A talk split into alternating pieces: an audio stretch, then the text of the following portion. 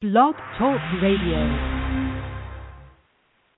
Hello and welcome to Snake Oil Radio here on Blog Talk Radio. This is your host, Jim Ventura. Thanks for joining me today. Um, first time tuning into the show, uh, my name again is Jim Ventura. I am a navigational consultant. My expertise is in astrology, numerology, tarot, runes, all kinds of different oracles that I work with. Um, I've been doing this for many, many years. Uh, I do uh, quite a bit of life coaching, of course, connected with this type of work. Um, and uh, I am a published author, blog column uh, called Snake Oil as well that I do monthly, uh, available by email. Uh, so uh, all that good information is available on my website, jimventura.com, and uh, you can email me at venturasag at yahoo.com if you want to get added to the free monthly uh, newsletter mailing and get to read my columns and books and things and have access to uh, discounts on reading specials and all kinds of good info.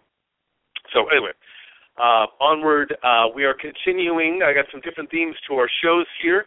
Um, we're continuing with our Michael teaching series, which I um, actually was supposed to do this particular show last month, but um, I had internet go down and all kinds of problems that came literally like a half hour before the show was about to go on air. So I had to reschedule and didn't even get around to it until this month. So my apologies for um, the delays in getting to the show here. But at least we finally made it because I know uh, if you're catching this show, hopefully you've already caught some of the other Michael teaching shows that I have done. Um, and uh, if you haven't, uh, then, then go. You, you know, all the shows are archived uh, right here at the at the station at Blog Talk Radio. So uh, absolutely, uh, you can certainly listen to today's show, but you may want to go back over some of the early shows. There's only a couple of them so far. We're pretty early into the teachings. There's a lot of this. Um, the Michael teachings are channeled series of uh, books that came out from Chelsea Quinn Yarbrough called Messages from Michael, um, uh, Jose Stevens, a number of uh, very great authors that channeled the Michael material um, that we're going to be talking about today. Uh, and uh, and uh, you, a lot of these books are still available. I know they've been reprinted many times over, and really good material to learn. But again, you can also learn, of course, by following the show, which is why we are doing this. Uh, really helpful material, uh, and, and I, I know you guys will get a lot out of it. So uh, this particular show uh, is not a call-in show, so I see already got some callers. I won't be getting to calls today, guys. This is a, a teaching show. Um, when you're looking for mini reading shows, those are the astrology update listeners' choice shows that I usually do about every month or two. Um, I do take calls during those shows, so I will not be taking calls for today's show. Um, this is just instructional. Uh, and I will be doing an astrology update show um, next month. Uh, I'm going to def- definitively do it. I was supposed to do it in August, but just was too busy. But we'll be doing one in uh, September. Uh, okay, so uh, we started off. Know, I want to go back over the Michael material that we've already covered.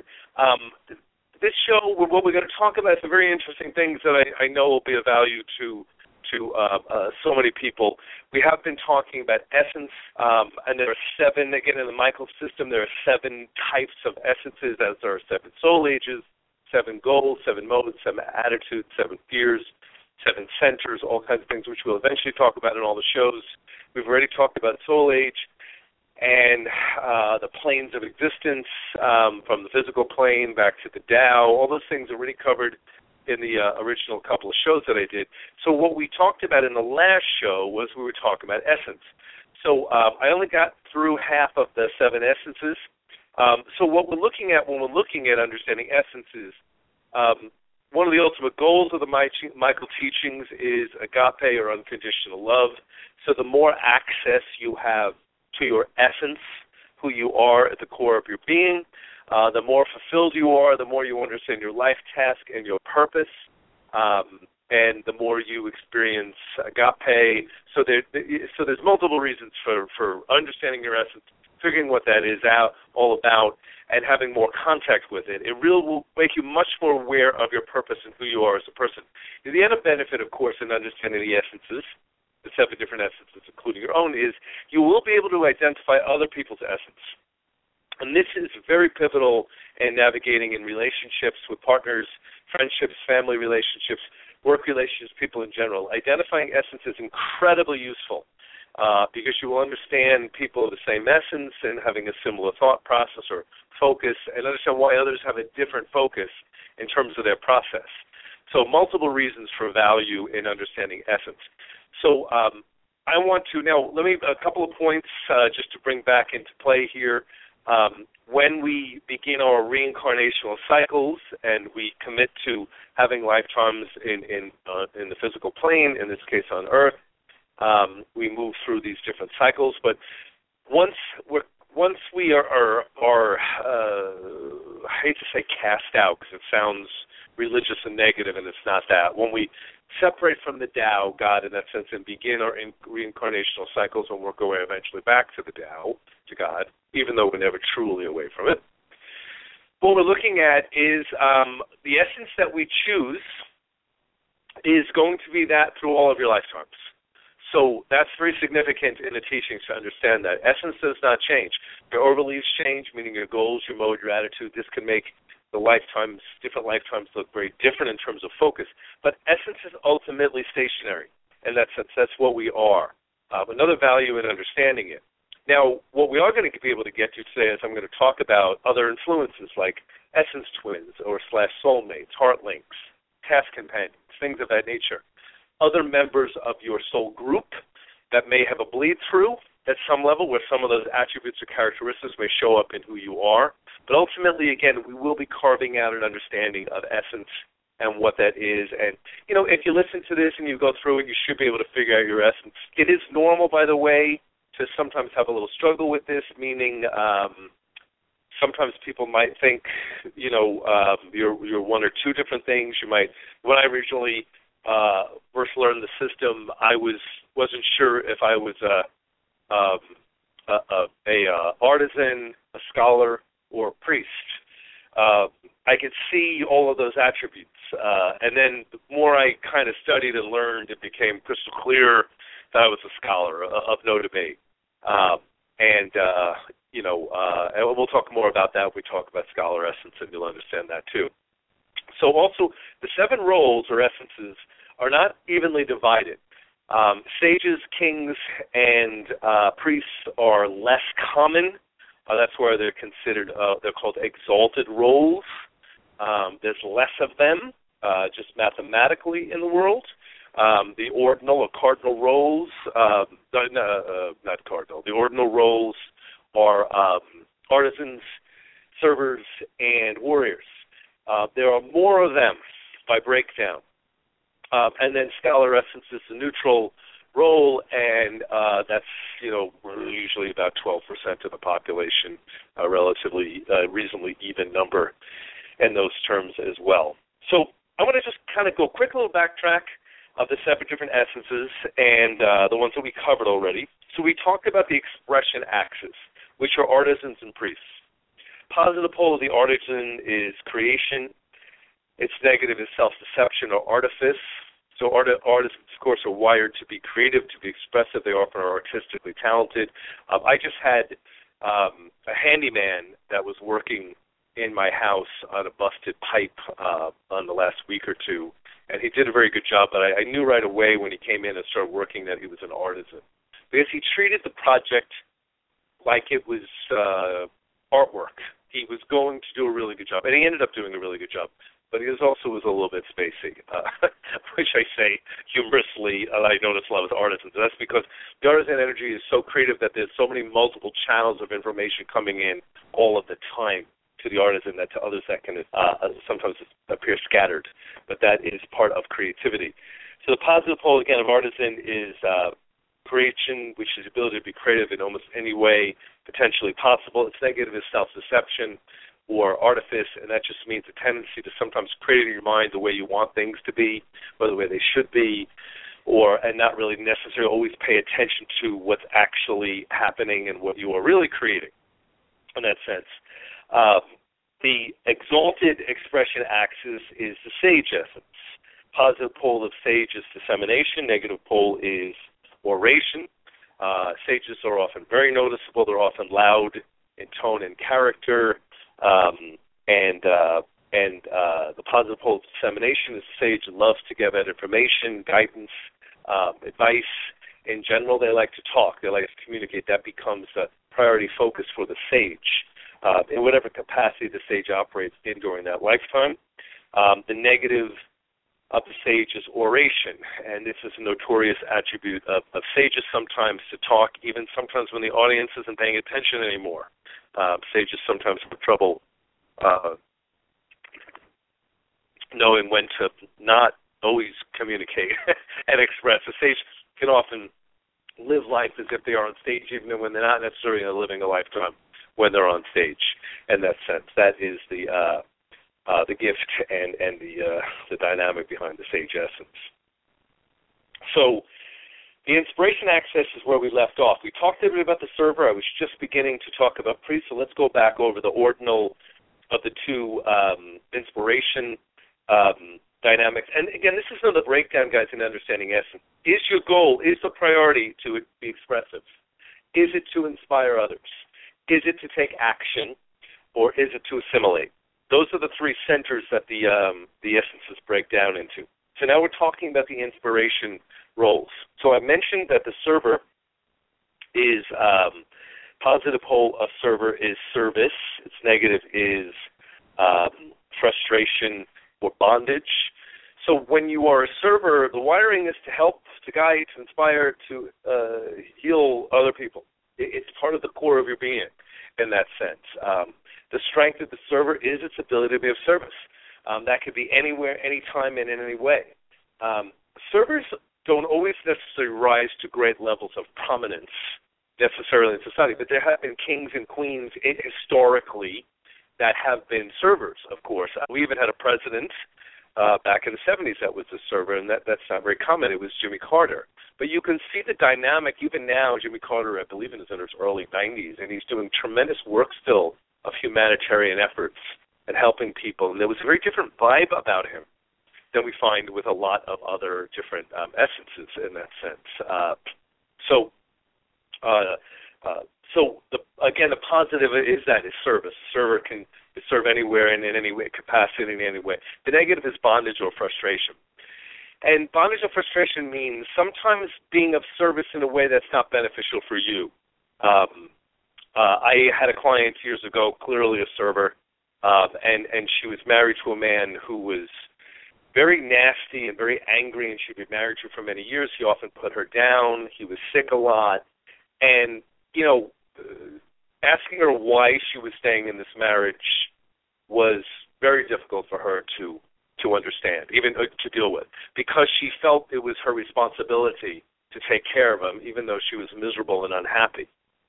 And listen, you don't have to be a server to go through that. People go through things like that at different times, in different ways, depending on the circumstances. But I'm using this as an illustration of the tendency sometimes for the server to get caught up in bondage or frustration. Frustration is being irritated as can be, but not doing anything about it. And bondage is is to be tied to something, um, and almost in essence enslaved to it in that way, without realizing um, uh, that that the suffering may not necessarily be worth it. So that is one of the things that servers can potentially struggle with.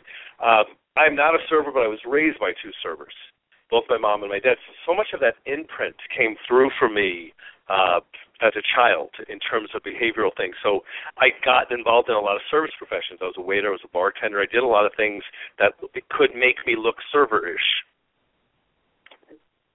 in terms of disposition. But ultimately, I'm not a server. It's not my essence in that sense. But and just by the way, guys, just so you know, there are no essences that are better than others. That's absolutely ludicrous. Um, there are no uh, there's no there's no better than another. Absolutely not. So where we left off the last time in the last show is we began to talk a bit about the priest. Now, again, the priest is the exalted inspiration role, uh, as opposed to the server being the ordinal inspiration role. Both the same motive to inspire others, but the priest tends to do it in a much more grander, larger type of a way. Uh, famous priests that I can think of off the bat um, the current president right now, Barack Obama, is a priest. Um, Oprah Winfrey, um, Alan Alda from MASH, if anybody remembers that reference. In that sense, uh, positive pole of the priest is compassion. and its negative is zeal. Now, anyone old enough to remember the show MASH and remember the character Hawkeye Pierce and Alan Alda, he literally played a priest character um, and is actually a priest in essence as an actor, which is interesting, uh, and really did that well because you know he was funny, he was witty, he obviously had a very um, charismatic type of a disposition, was incredibly compassionate at a very high level, as priests often are. Um, but he could be zealous. Uh, and anyway, you know, zeal is sort of that getting up preaching and telling people how they should be. You can see some of this element surface with Oprah Winfrey as well. But where the servant can serve kind of one on one in a more independent way and then sometimes handle larger groups, the priest is prone towards acquiring a flock. So it doesn't necessarily mean you're going to be a priest or in any way religiously tied in a lifetime. There have been many brothel owners historically that have been priests that see their women uh, in some cases in other cultures, men that worked for them as well too, um, as their flock, and in some ways the people that they took care of. Um, so the priest can operate in, in any capacity in that sense. But again, positive is compassion, the negative is zeal. In, my family, I have one of my sisters is a priest. Um, and she she is probably the most compassionate person. Um, she can feel for anyone and anything and have a very strong empathy in that sense. It's very much wired into her being. Uh, but she is very zealous. There are times she gets caught up in how everyone should be and how people should operate and what should be your priority and things of that nature, and that could be the difficult side of the priest essence in that sense. Okay, so let's jump into the action, and a literally good word there to say jump into the action roles here. So now we're going to talk about the action roles, um, and the action roles are um, are are the uh, okay.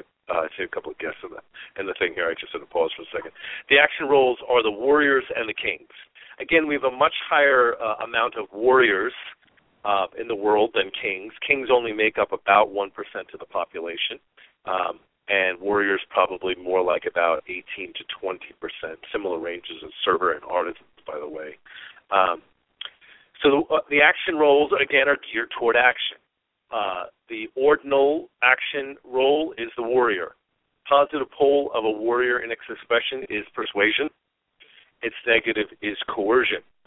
So warriors are very good at convincing you of things. Um, they're just good at it. Uh, I've got a number of warrior friends. I can sometimes come across a little warriorish in my disposition. That's because my overleaves my goal mode attitude, things of that nature are very warrior-ish.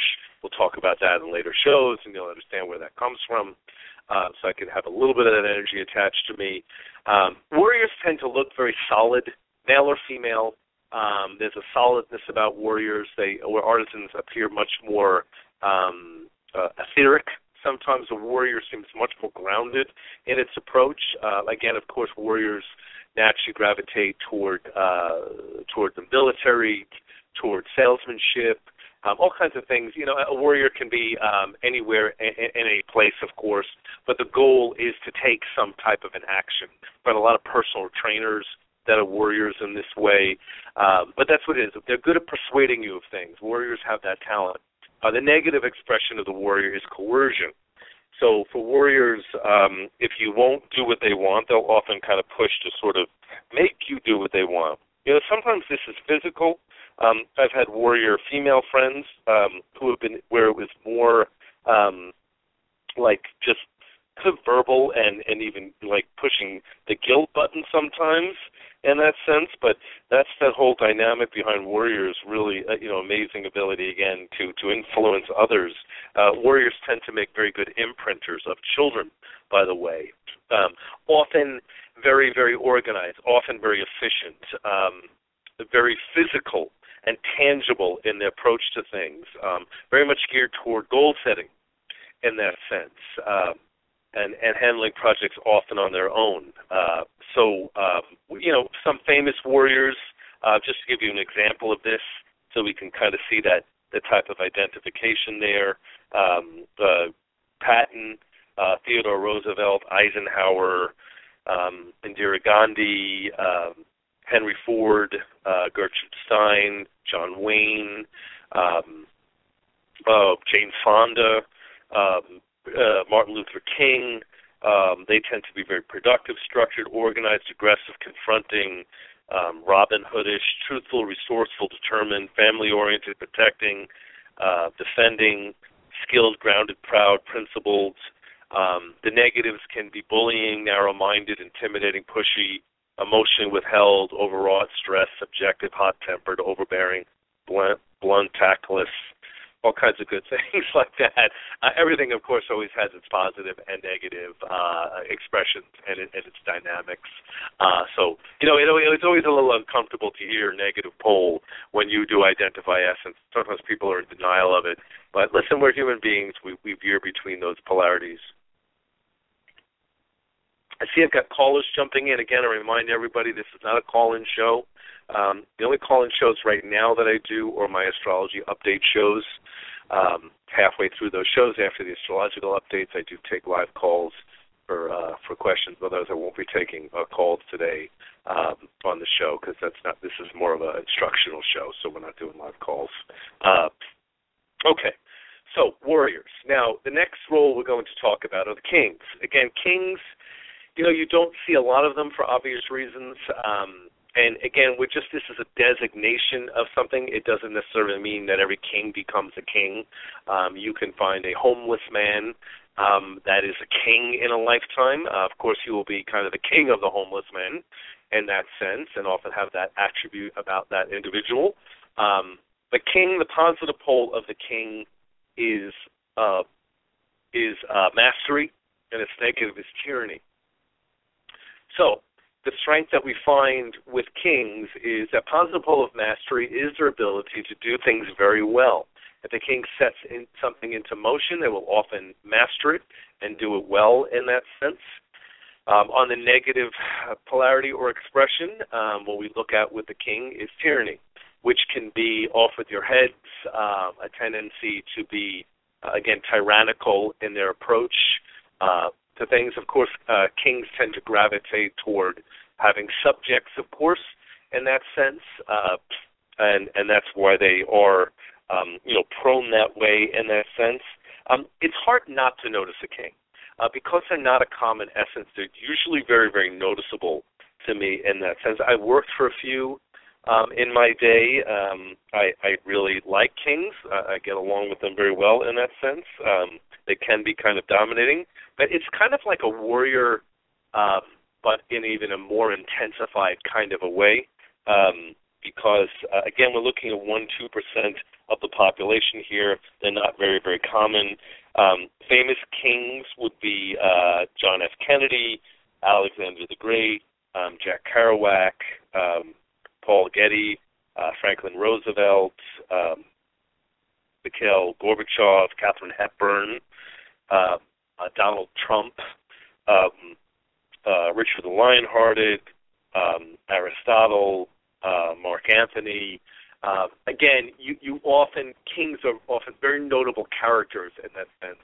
Um, what we find with both kings and warriors, by the way, there is often a very, very strong sense of chivalry that's very much part of their wiring.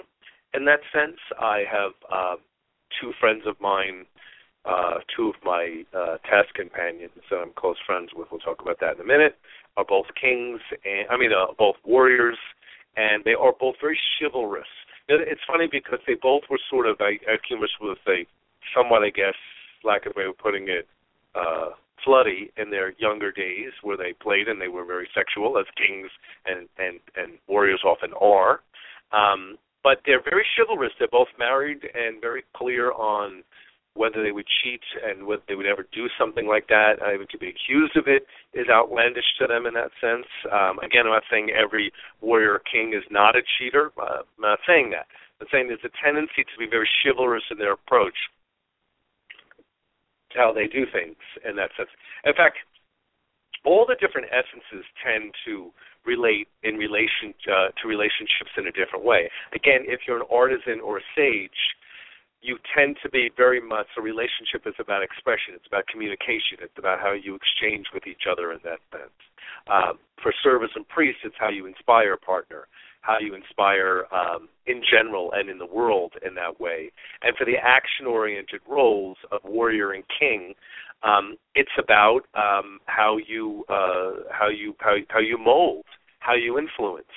Uh, you know, I, I noticed this with one of my warrior friend. He has two children, and um, it is interesting to watch how he molds them in that sense. He definitely maneuvered his son a little bit towards sports because he's a personal trainer, but his son showed some ability there, and then he kind of pushed it a little bit in that sense in both a good way, you know, in that respect as well too.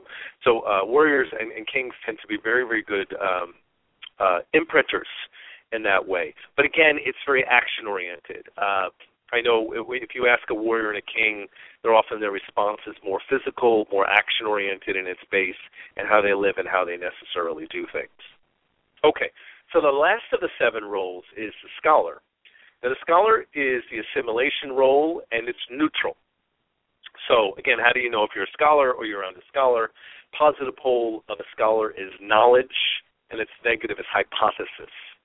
So the scholars are the most neutral of roles, uh, uh, which is interesting for scholars, and, and, and I'm a scholar. So, um, you know, it, it's very funny because I've had friends in the past who were sages or warriors or servers or, or things of that nature. And then when I said I was a scholar, they sort of said, "Oh, you got the good one. You're the smart one." I was like, "Oh God, no, no, no. You can be a sage, you can be a server, and be very knowledgeable." In that sense, uh, it's not what we're talking about here. We're talking about the wiring of priority. So the positive of scholar again is knowledge is negative is hypothesis or theory. So scholars tend to be very studious when they learn information. They tend to learn it ad nauseum, um, become very, very good at it. Scholars often have a specific area or subject they're very knowledgeable about, and then they often have pockets of other weird things that they may have uh, quite a bit of knowledge about. Um, I, I have definitely wired that way. Obviously, metaphysics is one of my uh, major areas of study, and I know tons about this subject. But I'm also know a lot about music. I know quite a bit about gambling. I know a bit about mathematics. I know a bit about animals. I mean, I've got other pockets, but primarily, you know, uh, I'm creative. Um, so uh, the knowledge part is there. Scholars tend to naturally gravitate toward learning in, in, traditional schooling, but sometimes follow their own path with it in that sense as well. Um, it can be one of the more boring roles in that sense because scholars tend to be somewhat neutral. Um, and I say that humorously. Uh, the negative expression of, of course, is hypothesis or theory. And anyone ever been subjected to a scholar hypothesizing or theorizing about what might be or could be knows what we're talking about, how torturous that could be. You know, on the other end of it is to the scholar itself, endlessly trying to deduce, to figure out, uh, feels very different than knowledge itself. It becomes almost like mental spinning in that sense. Scholars are often very studious, often very neutral. They tend to make good judges, uh, good good uh, you know people to bounce ideas off of because of that very nature of, of the scholar and its neutrality.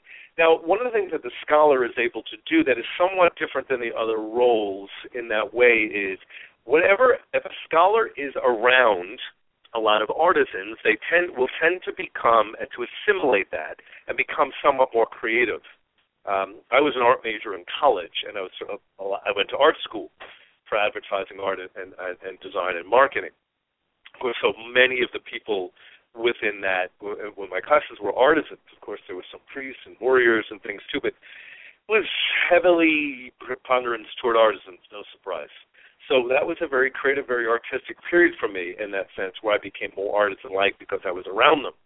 But you still, always with scholars, when you scratch the surface you're still going to get that sort of neutrality that's very notable and obvious to scholars. You know, a lot of times, you uh, men and women that are scholars, you can kind of see the high forehead. There's a certain dynamic there that is very spottable in that sense. Even you know, if a, if a if a scholar is studying fashion or design during that particular lifetime, and that's the area of expertise, of course, they're going to be a lot more colorful than your average scholar. But if you still kind of scratch the surface behind that, you still kind of get a very kind of peaceful, neutral character um, behind that. Because I, I can be a very colorful character at some levels my communication and my expression. But really kind of scratch the surface, and, and I, I am actually really, really neutral. I do tend to see multiple sides of things rather easily. So scholars make up uh, about um, maybe 10, 12 percent of the population. Let's see if we can find an example of some famous scholars. So positive of the scholar is understanding, knowledgeable, truthful, thorough, practical, integrating, neutral, mediating, mediating, grounded, solid, curious, observing, uh, clarity, logical, um, go anywhere once, brave yet reticent about it, keep people from repeating mistakes because they've remembered them. Uh, yeah, that's a. I have an unbelievable memory. It, it's it's weird to people the stuff I can remember, which is very common for scholars, by the way. The negative expression of Pollard again is theory, being theoretical, abstract, confused, overly intellectual, reclusive, withdrawn, pontificating, overbearing, tedious, boring, slow, dull, dusty, fastidious, um, invisible, or even arrogant. Uh, so, um, you know, finding famous scholars certainly doable. Um, I'm trying to think of celebrities, but we don't find too many of those, although they certainly exist. But some famous ones are um, Howard Hughes, uh, Rodney Collin, Picasso, Margaret Thatcher, Margaret Mead, Socrates, um, uh, Carlos Castaneda, Galileo. Um, so, but again, scholars can be anywhere, in any place, any time, of course. Okay, so we've covered all seven of the essences. Now, let, us talk a little bit about this so no one's really, really confused. If you go back over these, and that's what I would suggest, go in and listen to the other show if you're just catching this as well, um, going back over the different essences uh, themselves. If you're still confused about what essence you are, um, you should probably have narrowed it down at the very least. Some of you are going to know right away, and you'll also begin to be able to identify other people just from this material. You can always do a lot more research, of course, by reading some of the Chelsea Quinn Yarbrough books or Jose Stevens books or any of the books in the, in the Michael series that are still out and about. Um, but if you are confused and you're caught between a couple, um, that's cool. That's normal. Sometimes it takes a little bit to kind of maneuver around. Um, again, I when I, I said it early on in the show, I at first again I wasn't sure whether I was a scholar, I was a priest, or an artisan. Those are the ones that I, I felt more pulled toward in that sense. Uh, although people often think I'm a sage, I've been accused of being uh, very uh, king-like and tyrannical at times too. But again, I'm, I'm really none of those things. I, am really at, at the core of my being. I'm a scholar. I just uh, really love information itself. Like, like I mean, it's like the be-all and end-all to me is information. So that's one of the breakdowns, guys. You can often at least break it down. Is what's most important to you really when you get to the core of your being is how you express yourself, who you are. Um, how you imprint the world creatively in that sense uh, with communication or literal creativity. If that is the case, you are likely to be an artisan or sage. If it's to inspire others, um, it's to help them, to heal them, to guide them, to uh, again to uh, act as an inspirational conduit at some levels, you are very likely to be a server or a priest. If it's to guide people to take action, to get things done, uh, to change the world in a tangible, practical sense, to create a strong, solid family, uh, to achieve goals, and that is the primary focus of your energy, it's very likely that you are a warrior or a king. If you are, um, your your your the lifeblood is information itself, um, knowledge, learning. Uh, in that sense, that is everything to you. In that sense, if you are often painfully neutral and have a very easy time seeing multiple sides of situations, uh, in that sense and have a tendency to footnote and sometimes like to study more than necessary act, you are probably likely to be a scholar. Um, if you see yourself in all of these roles, um, then you also may very well be a scholar because of that scholar's ability to somewhat slide. So you can kind of narrow it down and a good thing, a rule of thumb, is again look at the people around you because that will also help a lot. You'll start to be able to identify sages rather quickly and artisans and warriors. You'll, you'll get good at it. And I'm telling you, it, it can be more useful in dealing with people because the way you talk to an artisan, of course, is going to be very different than the way we necessarily approach the priorities of a warrior or a server or another scholar in that sense. So this is very, very key uh, in that way. Uh, been accused of being a suck up sometimes and manipulative in how I influence people, but it's my scholarly ability to recognize other essences and act accordingly. I'm often very loyal to warriors and kings in a way because I know they appreciate that. I often point out the inspirational qualities of servers and priests uh, in that sense. Uh, and I often am very impressed by the creativity of, of sages and artisans who often say so. So there's a purpose in that. So again, if you're struggling, you will eventually figure it out. You don't have to know right away. Sometimes uh, it's a, it's a little process of trial and error before you get the hang of it. But by kind of going over these, you will. So, a couple of the factors I want to talk about. I want to talk about essence twins, TCs, task companions, and heart links, because people often search diligently for the uh, proverbial soulmate.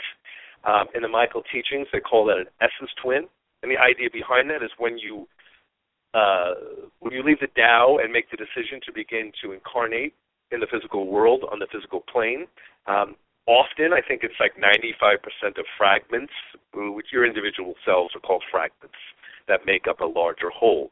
Um, often fragments cast with an essence twin. Now, the essence twin may be the actual same essence as you, and in many cases it is, but it is possible to cast with someone of a different essence. So, here's the interesting thing if like for instance my essence twin is artisan um, so i have a very strong creative artisan blueprint to me that also in some ways comes from my artisan essence twin i'm uh, very good at writing, uh, very good at speaking, and very good at singing. Um, artistically, I'm very talented. Um, uh, art and creativity comes very easy to me for a scholar. Um, I studied it, but it's also something that I was inherently I wanted to be a cartoonist when I was younger. So I also had the distinct pleasure, so to speak, of meeting my essence twin. So again, your essence twin may be the same essence, it may not. So if your essence twin is alive in the physical, um, which sometimes it will be uh, in that sense, um, you will have a bleed through that way. Often, when the essence twin is not physically incarnated in this time and this place, the bleed through is stronger because that bond um, when when essence your essence twin is in the alpha, not in the alpha, in the uh, astral, and that's in between lifetimes.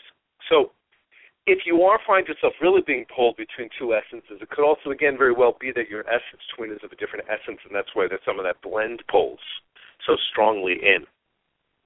So now, essence twin relationships tend to be very, very intense, guys. I know people team really want to search for it, but um, it is not always necessarily easy. It is one of the strongest mirrors you will ever encounter.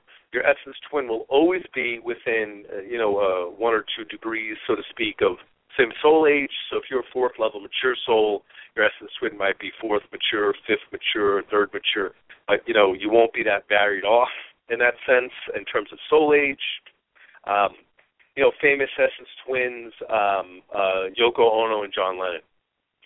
So essence twin relationships really are compelling, uh, but they often are not always easily able to be maintained in that sense because of the intensity. Looking at your mirror that directly takes a lot of strength in that sense. Um, I was actually only in in 2001 I met my essence twin, which is very trippy. I've written about this in my books.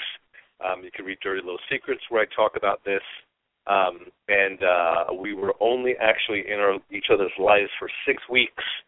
It was incredibly intense, um, but it did not thrive and last. Uh, some essence twin relationships will. Um, according to the Michael teachings, about one out of four of your lifetimes you will encounter uh, and interact in some capacity with essence twin, but not one in four approximately. So the other significant relationship roles in the Michael teachings are heart links. Now, heart links tend to be souls you've known in multiple lifetimes. They may or may not be the same essence. Um, and you often have a great love and a great affinity for each other.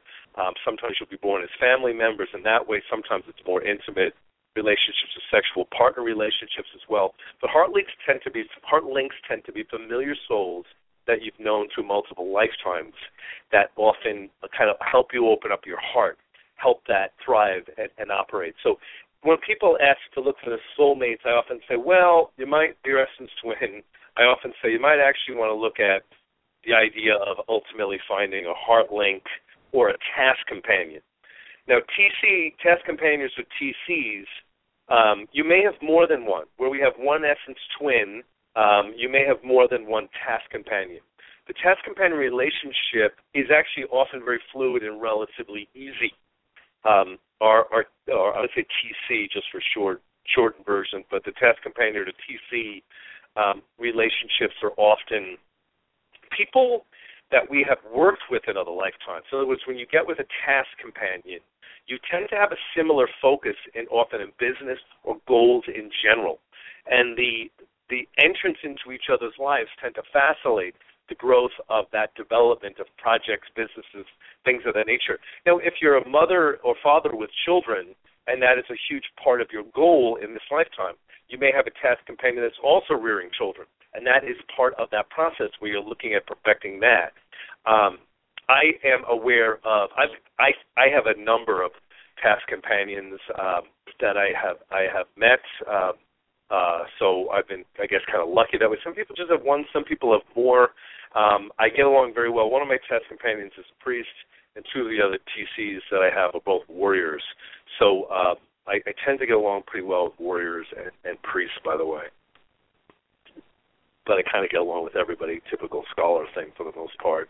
Um, and that's a whole other subject. Uh, but the task companion relationship sometimes people will marry their task companions, and those can be very, very uh, productive and fluid relationships by all means. Um, you know, I, I I had some real theatrics emotionally and psychologically when I met my essence twin, um, and uh, but but I've had very little trouble emotion psychologically with my task companions. But my task companion relationships are friendships, more so. You know what I mean? Where my essence twin relationship was really a love thing. It was very all or nothing, very extreme.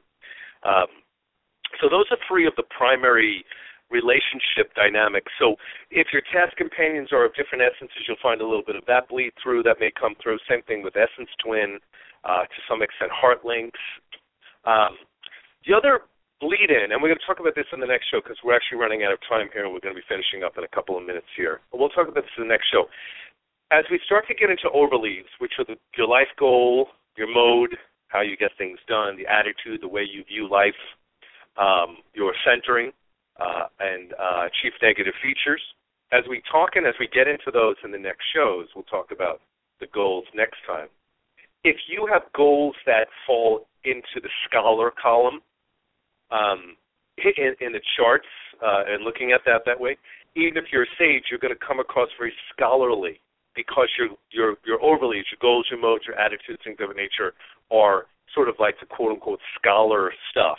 Um, my, like for instance, I am a scholar, but my goal is the same goal of a scholar but my modus operandi is the mode that uh, is the warrior mode, and I'll explain all this in the next show. My attitude is the attitude of a king.